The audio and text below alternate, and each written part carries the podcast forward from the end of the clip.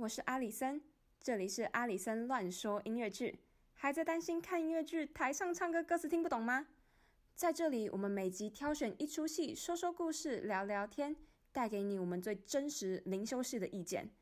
邀请你一起听音乐、看好戏、聊感想。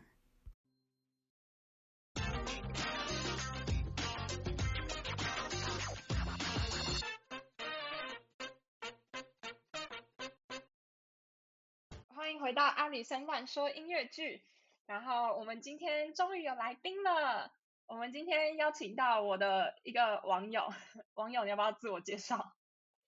嗨，我是网友。嗯，好，那所以我叫 Eusebian，然后我也是，嗯，嗯，我们我跟 Alison 是在网络上认识的吧？应该。某个社团，某个社团，某个跟商品有关的社团。Anyways，反正呃，对，那时候我是看，我也是呃台湾音乐剧的一个剧迷，可以这么说。然后呃看了到现在八年吧，这样子。八年。八年。嗯。不止。好久。八年还九年？OK，戏龄差不多八年还九年这样子。然后呃。如果想要追踪我的话，我有一个 IG 上的音乐剧专业，叫做 Messy Moon Musicals，就是很乱的月亮 musicals 这样子，可以 follow 一下。是同样也是喜欢音乐剧的，甚至应该是比我资深的人。嗯、呃，他是十一月十一月十九号，我记得超清楚，十一月十九号在 Netflix 上面的电影。它上映的时候我在上课，我记得很清楚。它上映的那一刻。我就把 Netflix 打开来看前前五分钟。我记得我那天，我那天好像跟朋友，就是朋友约说要不要继续去吃宵夜，然后我就说，可是我想回家看 Tick Tick Boom 哎，然后但他们就说，他们就说他在 Netflix 上面随时都在那里，为什么要现在回去？我说没有，我真的想回家看 Tick Tick Boom。这个是这是很重要的事情，对，非常重要的事情，那个月的意义，对。我那时候为了找朋友一起看，我在 IG 上面找朋友找了很久，就是发问、嗯、发问题说有谁要一起看吗？我不想自己一个人看。那感觉这部在台湾呃有稍微有有 cap 有 pick up 一点，就是说有一点呃有一点知名度，稍微。我我觉得算，因为毕竟还是 Netflix 啊，就是可能平台就是受众比较大一点。嗯、其实我本来有在想说，嗯、超立方会不会讲？他没讲，我真的是啊！我之前我以为那家伙，我想说他 他讲的 Hamilton，他感觉会讲这个啊，结果好没有哦哦，他连他连 the Heights 都没讲，他连 the Heights 都没讲，我就已经彻底失望了。我觉得他就是假粉，他就是就是就是假粉，假粉就是。真是的，讲的拿出来整人，自称 Theater Kids 的假粉。他还有他还有花时间，他只他只会讲跟漫威有关系的东西啦，所以林漫威啊，或是或是蜘蛛人的音乐剧啊，或是之前美国队长的音乐剧啊。林漫威的部分。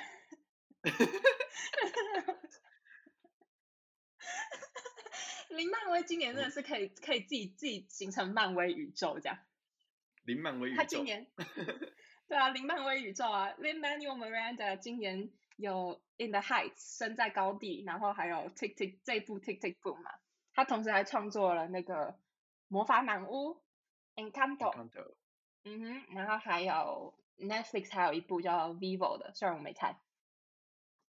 没看，暂时不会想看，我觉得就还好，他感觉没有非常的吸引我，嗯，好，那我们可以先来简介一下对。跟不知道的观众先讲一下，这一部《Tick Tick Boom》中文片名叫做《倒数时刻》，在 Netflix 上面搜寻应该就找得到，马上就可以看了。所以今天呢，也不会花时间跟大家讲什么剧情有的没的。毕竟我找我好不容易抓到一个，就是也是有看音乐剧的人，我当然是要跟他聊更更更多东西这样。耶。然后这一部呢，我们刚刚讲的林漫威就是 Lin-Manuel Miranda 是他导演的。他是 Hamilton 的汉密尔顿的创作者，然后这部电影《倒数时刻》讲的是，呃，它是改编自 Jonathan Larson 的同名半自传式音乐剧。我每次都想说，嗯，Larson，Jonathan Larson，对，Jonathan Larson 是创作《Rent》的呃创作者。哦，对，吉屋出租。嗯、然后这部这个他原这部电影原本是音乐剧，是 Jonathan Larson 在写《吉屋出租》之前创作的，呃，有点半自传式的音乐剧。然后他现在被改编成了电影，然后再由 Lin-Manuel Miranda 执导。然后，诶，他现在我在写大纲的时候，我写说。他拿到了金球奖的最佳音乐音乐喜剧类电影提名，以及最佳男主角提名。那现在金球奖结果出来了，就是那个男主角 Andrew Garfield，他有拿，他有赢得最佳男主角。虽然今年金球奖没有人看，也没有没有人看，也没有人在乎。对，呃，Andrew Garfield 就是二代蜘蛛人那一位，嗯。嗯，我昨天已经想好说，我这集的 title 我我不管怎样，我一定会打上蜘蛛人，流量全部给他蹭起来。嗯，对，大家都关心蜘蛛人，大家都问他有没有演蜘蛛人，他明明在想办法推，他明明在宣传他的电影。对啊，我觉得真的是很过分哎，然后他还说什么什么？对啊，尊重一下人家的电影好不好？然后对这部是我们刚刚讲他的男主角嘛，Andrew Andrew Garfield 二代蜘蛛人，他是主角是由他饰演的。他就是他演出就是演 Jonathan Larson，因为 Jonathan Larson 这就是 Jonathan Larson 的自传，对。然后嗯，我看一下，然后他上映下他上映之后的评价蛮高的，就是大部分影评都蛮喜欢的，嗯。然后我们这边也大概简介一下他的故事，就是他的这个主角 Jonathan Larson，他是一个即将满三十岁的音乐剧创作者。但是因为他快三十岁了嘛，他就有点害，他就有点害怕，就说他可能不再年轻了，有点年龄焦虑。然后就是，但是他已经要年纪这么大了，但是还没有完成，呃，还还没有创作出什么真的作品出来。然后同时就是他的呃爱情跟友情也有遭遇一些难题这样子。嗯，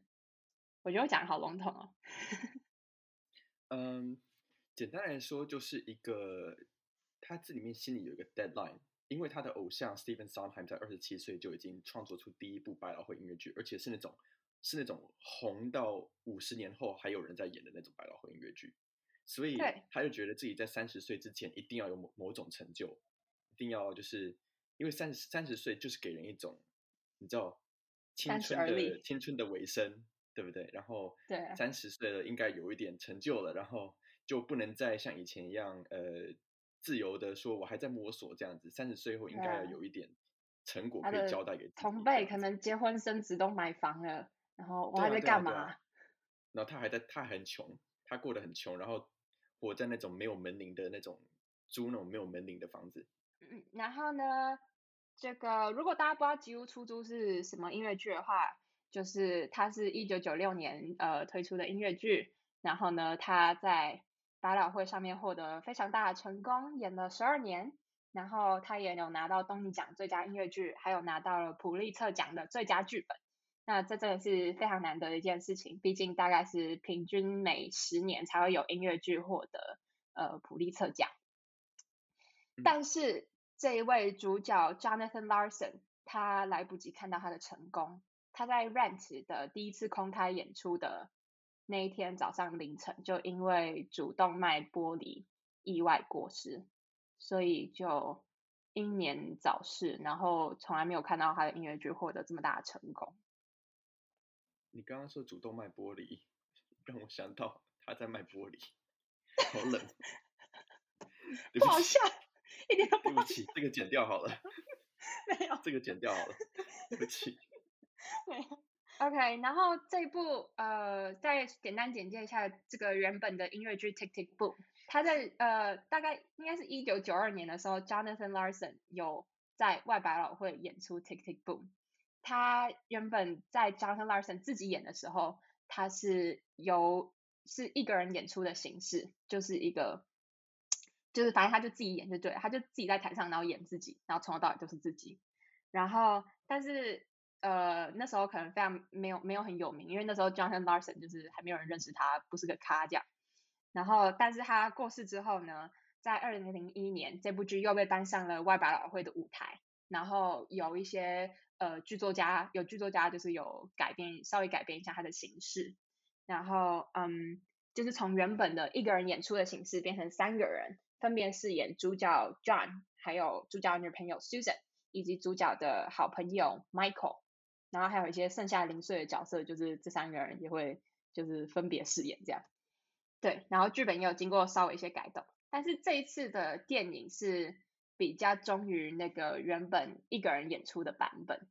应该是这样子。我当初看到这样子，就是电影选选择以原版一人演出的版本做基底，其实蛮惊讶的，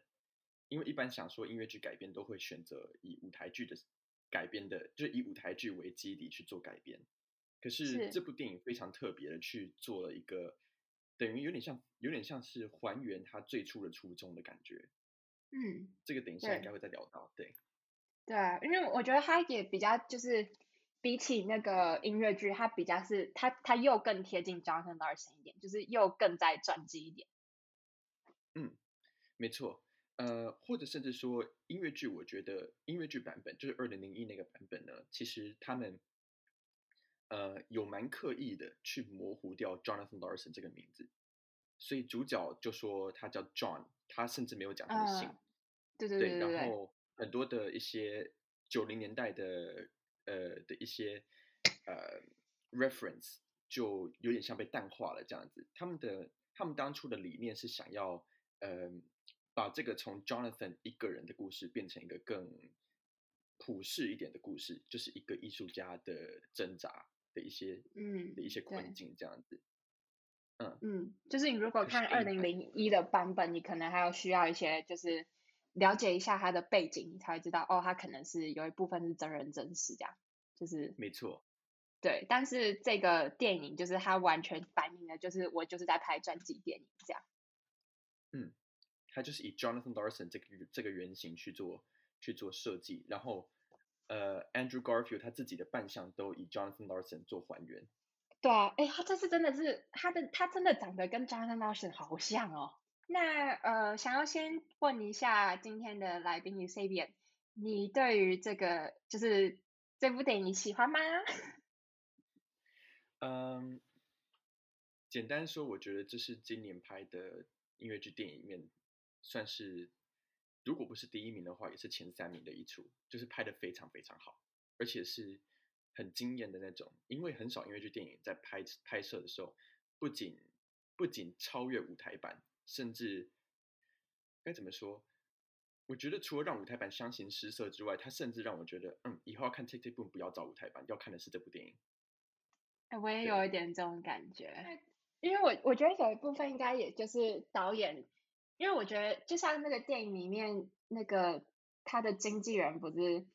经纪人跟他说，跟 Jonathan Larson 说你要 write what you know，然后这次 Lin-Manuel Miranda 他真的是 direct what he knows，嗯，所以他才可以，对吧？因为他非常了解这个，他非常了解这个剧，他也非常了解那种创作者的心态，所以他就是才可以很完美的呈现这个电影。这边可以补充个小故事，就是 Lin-Manuel Miranda 他。自己本身的音乐剧启蒙就是 Jonathan Larson 写出来的《几无出租》。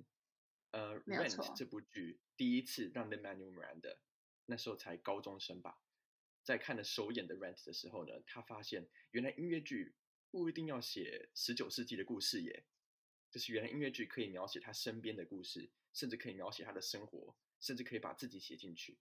而。后来大学的 Lin-Manuel Miranda 看了看了原版的 Tick Tick Boom 的演出的时候，他才嗯，这是对，根据他的讲法，他说这是他的一个 wake up call，就是说，嗯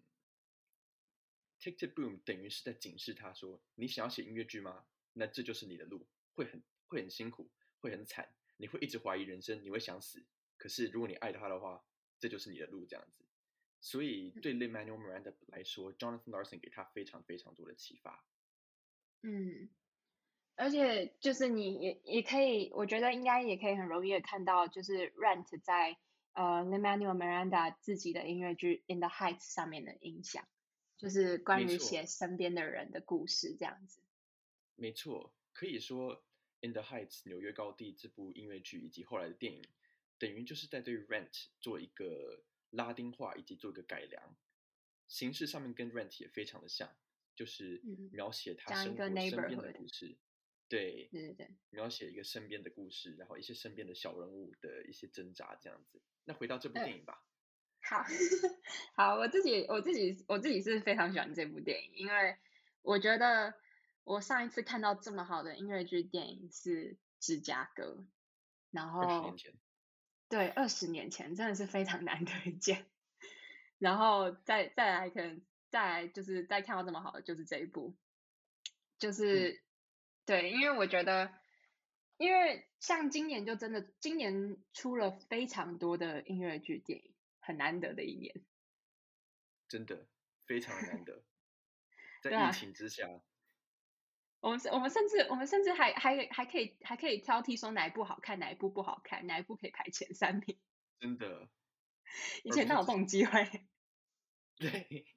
你有就很了不起了。今年就是这一部这样子。因为我我觉得他在，我也是觉得他在电影化的方面做的很棒，就是我觉得就是他有更深入的探讨一些呃舞台剧里面出现的议题，然后也。嗯，在歌曲上面，他也就是我觉得他歌曲也电影化的很棒，就是他可以就是做到很有那种舞台的魔力感，但是在电影里面又可以不突兀，我觉得是一件很了不起的事情。那我觉得呃，从这边可以聊到从舞台版到电影版的这样子的一个转化的过程。嗯，那我觉得这部电影很特殊，因为很多时候音乐剧从舞台版到电影版。最让人头痛的一一个元素，就是把舞台上面面对着观众做的一个展演的这样的形式变到电影上面。所以很多的音乐剧电影啊，就是会面对我要怎么样进歌，我要怎么样突然间开始跳舞这样子，而不会觉得突兀。那我觉得《Tick Tick Boom》非常非常特殊的是，它两个都要，也就是它同时有 Jonathan 他自己的呃，就是拍摄 Jonathan 在实景，然后真的就是在现场在。在写一部音乐剧，然后在呃面对他所面对的那些挣扎、那些困境这样子。可是同时，他的故事一开始就是 Jonathan 在做表演，而这个个人的表演就是所就是 Tick Tick Boom 的原型。所以他同时也有 Jonathan 在这个表演，在 Tick Tick Boom 这个个人秀上面去唱那些歌，以及呃 Jonathan 实境就是就是去呃影响那些歌的创作，或是。那些歌曲材的的地方，那些那些故事去做这样的交错，这样子，不知道我这样讲清不清楚？我觉得对，就因为他这条就是这部电影，它是两条线在进行嘛，就一条线是就是 Jonathan 在舞台上面表演 Tick Tick Boom，然后另外一条线是 Jonathan 他在生活中的样子，这样子。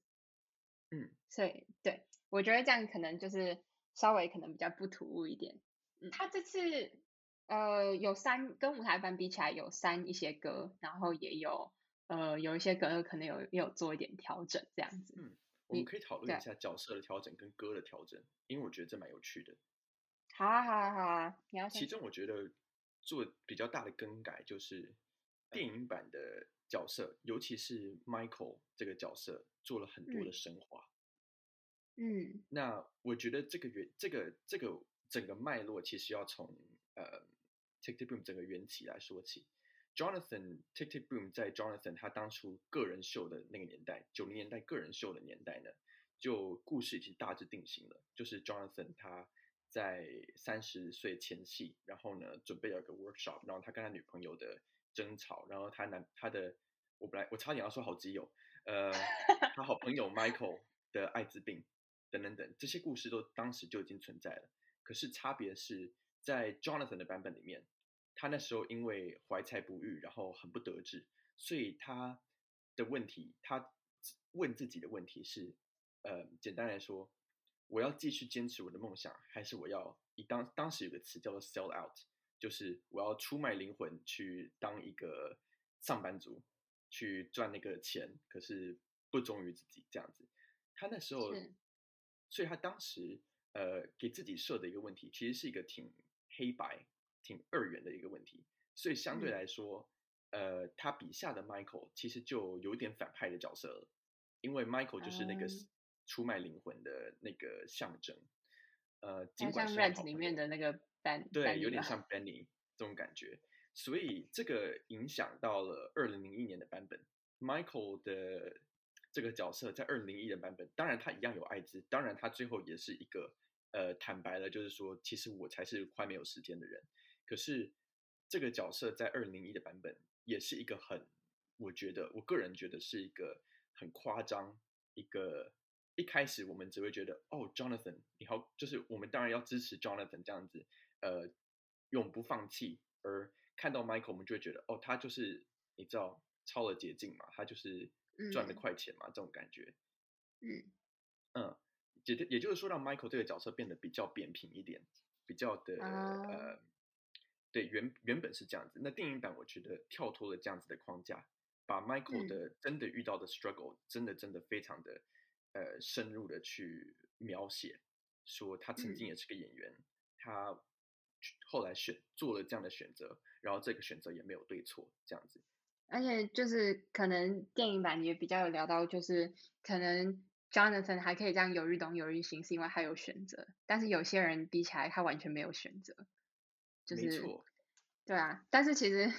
讲起来其实还是有点难过，因为真就是我昨天还有去查，现实生活中的 Michael 现在活得好好的。没错，Jonathan Larson 已经过世了。对，嗯，呃，我觉得这是电影版的部分。那还有第二个就是那个女朋友的角色，呃，嗯、Tick Tick Boom 从首演的时候，就是 Jonathan 的个人秀的版本的时候，那个女那个里面的女生的角色呢，就有收到一个批评，就是写的很很扁平，写的没什么深度，这样子。也就是那个女朋友的角色，就是哦，不，如果你去看里面有一首歌叫 Therapy，在就是。有点像很夸张的方式去喜剧性的去呃诠释 Jonathan 跟他女朋友的争吵这样子。嗯，那首歌在九零年代的版本真的就是这样唱的。它是一首有点像在恶搞他跟他女朋友的关系，所以他女朋友是一在原版里面是一个很呃被恶搞的对象吧，可以这么说。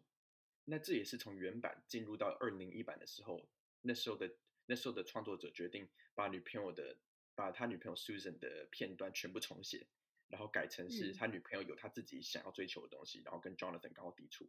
那在进化到这个版本里面，他的女朋友的角色又在更加的深入了一些。我觉得可以看到一个这样的进程。是，就是女朋友、嗯，他的女朋友也有他自己要追求的事，他并不是只是存在，就是只是为了当 Jonathan 的女朋友而存在这样子。而且电影也把那个原本还有另外一个女性角色叫做 Caressa。有做了一点修改，就是原本 Jonathan 跟 Carissa 有点小暧昧这样，但是电影把这个呃几乎都删掉了。没错，呃，他们两个唱了一首歌叫 Sugar，呃，Sugar 基本上就是我爱吃糖果，大概就是这个意思。整首歌大概就是在唱我爱吃糖果。呃，然后后来发现 Carissa 说我也喜欢吃糖果，然后他们就很开心。然后他们就很开心，然后再一起跳舞这样子。这首歌在电影里面还是有一小段在，就是他在他在跟他的那个应该算是制作人在讲话的时候说，我之前前几天写了一首跟糖果有关的歌，你要不要听听看？然后他就唱了一小段。就是这部电影它的彩蛋很多，呃，在呃对于 Jonathan 的人生的一些彩蛋，那我觉得他其实这部电影会看到，就是从我个人呃知道 Jonathan 的角度可以看到。会这么好看的，会能够这么 appreciate 他的一个原因，其实我觉得就是因为他不断的回归到 Jonathan 他本人的人生去做取材。是。嗯，那他的一个 power 就是在于他不会像音乐剧版一样去逃避说 Jonathan 后来死掉的这个事实，他也不会像音乐剧版一样去逃避说 Jonathan 当时的 struggle，呃，嗯，后来会被写成 Tick Tick Boom 这部单人的剧的事实。也就是整部电影，它不断的回到了九九零年代 Jonathan 的个人表演。整部电影它不断的去、嗯、呃去铺一条进程，就是 Jonathan 在这里的 struggle 最后会化成养分，会成为他下一部作品。其实我蛮好奇，如果就是只是没有在关注音乐剧的人，关呃关注音乐剧的人，就是 有一天点到这部电影，然后打开来看，我不知道他的，我蛮好奇他的感感受如何，这样就是可能不会像。不会像我们就是会有这么深刻的感受。对，就是我自己在推，我自己在想办法推这部电影的时候，有时候我也不知道怎么推，因为呃，很容易就只是说哦，就是一个追梦故事啊这样子。而他的确，嗯，的确，呃，就是这种追梦故事，这种贫苦的艺术家在追梦，然后最后永不放弃的故事，听起来非常的套路。可是我觉得《Tick Boom》与众不同的地方是，他的第一个是他并没有给 Jonathan 立即的成功，他完全就是聚焦在他困苦的那个时间。嗯、他的故事结尾的时候，Jonathan 也还没有等到他的成这样子。是。那第二个就是这个追梦故事，它。最后的终点是在一个事实上真的发生过的一个表演，就是单人秀的 Tick Tick Boom 这样子。我觉得他的 power 比一般的传记故事还要强。呃，我觉得虽然就是可能，呃，可能就是可能一般的观众不会有这么多看到里面这么多的脉络，但是我觉得全部来说，就是它还是一个非常有生命力的电影，就是还是我觉得对于一般观众来说，应该还是蛮好看的啦。我也想要聊一下，就是。我自己最喜欢的歌曲改编是《Therapy》，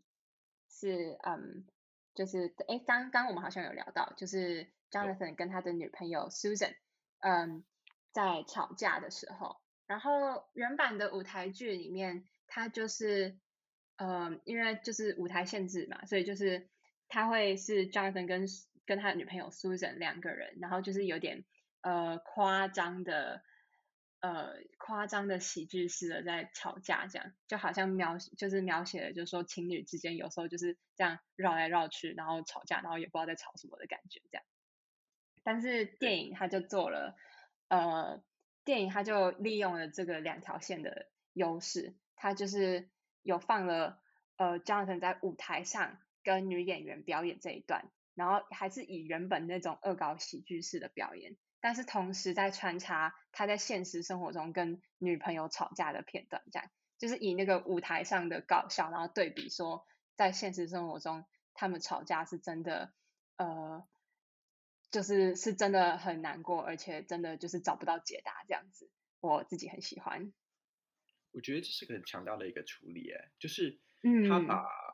那个恶搞变成从从本来的纯恶搞变成是他是一个升华过的结果。他是 Jonathan 取材自他的人生，但实际上面，Jonathan 把他现实生活中的人，包括他最爱的女朋友，他那时候伤的最重的那个女朋友，写进一个恶搞的歌，本身对他那个女朋友的角色，其实是一种二次伤害。那电影里面也有真的提到这一点，也就是当 Jonathan 去拥抱他女朋友的时候，他女朋友忽然发现 Jonathan 脑袋中正在把这件事情写成一首歌，他让。创作艺术这件事情变得不单纯只是一个很热血，我就是要创作艺术这样子而已，而是他让被写进艺术的人也有了一个空间去怎么说表达，就是，哎，我我为什么你把我写进你的歌里这种感觉，然后还把它写成这种恶搞的歌，我觉得电影版有去表达到这一点。嗯，就是这是在可能是在我生活中非常重要、很严肃的事情，为什么你可以这样子对待对待这件事情？嗯所以这中间的反差其实就很 powerful，而且当时这个分手的这个吵架的过程其实是很，我觉得很心痛。可是同时那首歌又如此的轻快，如此的搞笑。然后最后 Jonathan 跟陪他一起唱歌的那个女歌手一起，两个人都顶着大大的笑容。然后你可以想，你可以感觉到他们里面心里面真的碎了一地，这样子，笑容背后的那种痛。